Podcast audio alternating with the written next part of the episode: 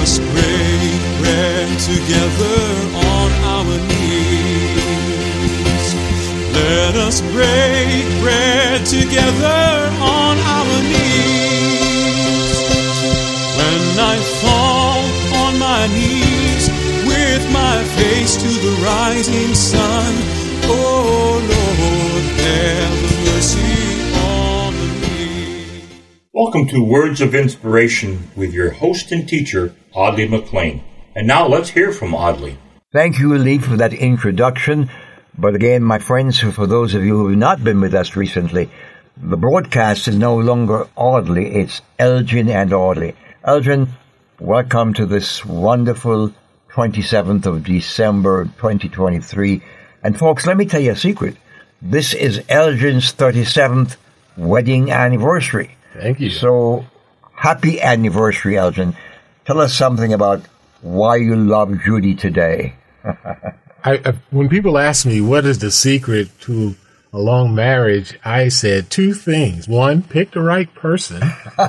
And number two, put God first. And, yeah. and I think that when he sent her to me, he understood exactly what I needed. And I thank him every day. And I am overjoyed to be able to spend the rest of my life with her. So your Christmas giving and receiving continues all through the week, because there's Christmas Day, and then there's the Boxing Day, and then there's the Wedding Day. And um, may the Lord bless you. You said something, and I agree with you.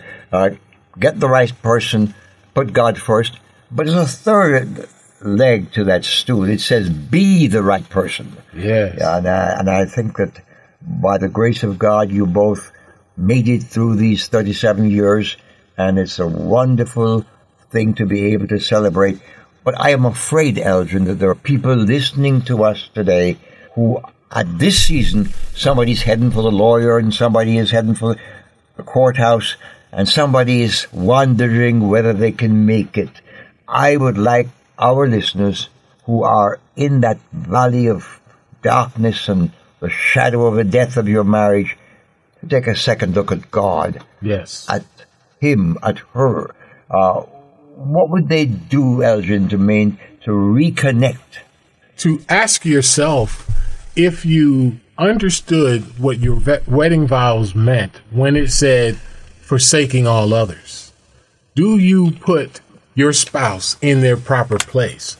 I remember having a conversation with my children once, and even my mother, who I love dearly, that to explain to them that my wife comes before them and that we share our common vision. So as if we're struggling on anything, we try to come together and make sure that our focus and our purpose are the same and align with the will of God.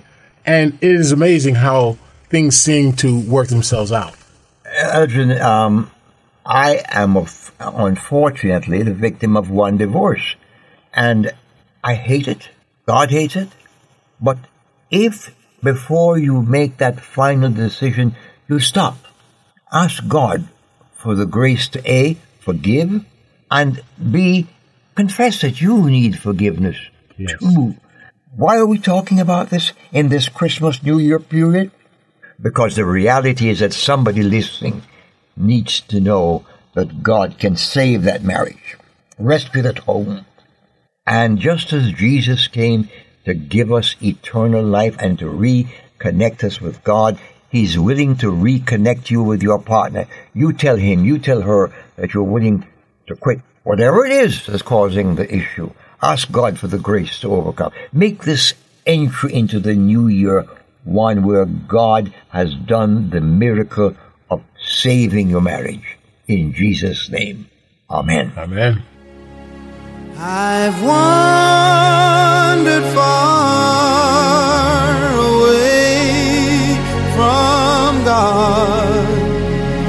Now I'm coming home. Words of Inspiration with Audley McLean is a ministry of Harvest International. You may write to Audley at Harvest International, Post Office Box six six nine zero, Ocala, Florida three four four seven eight.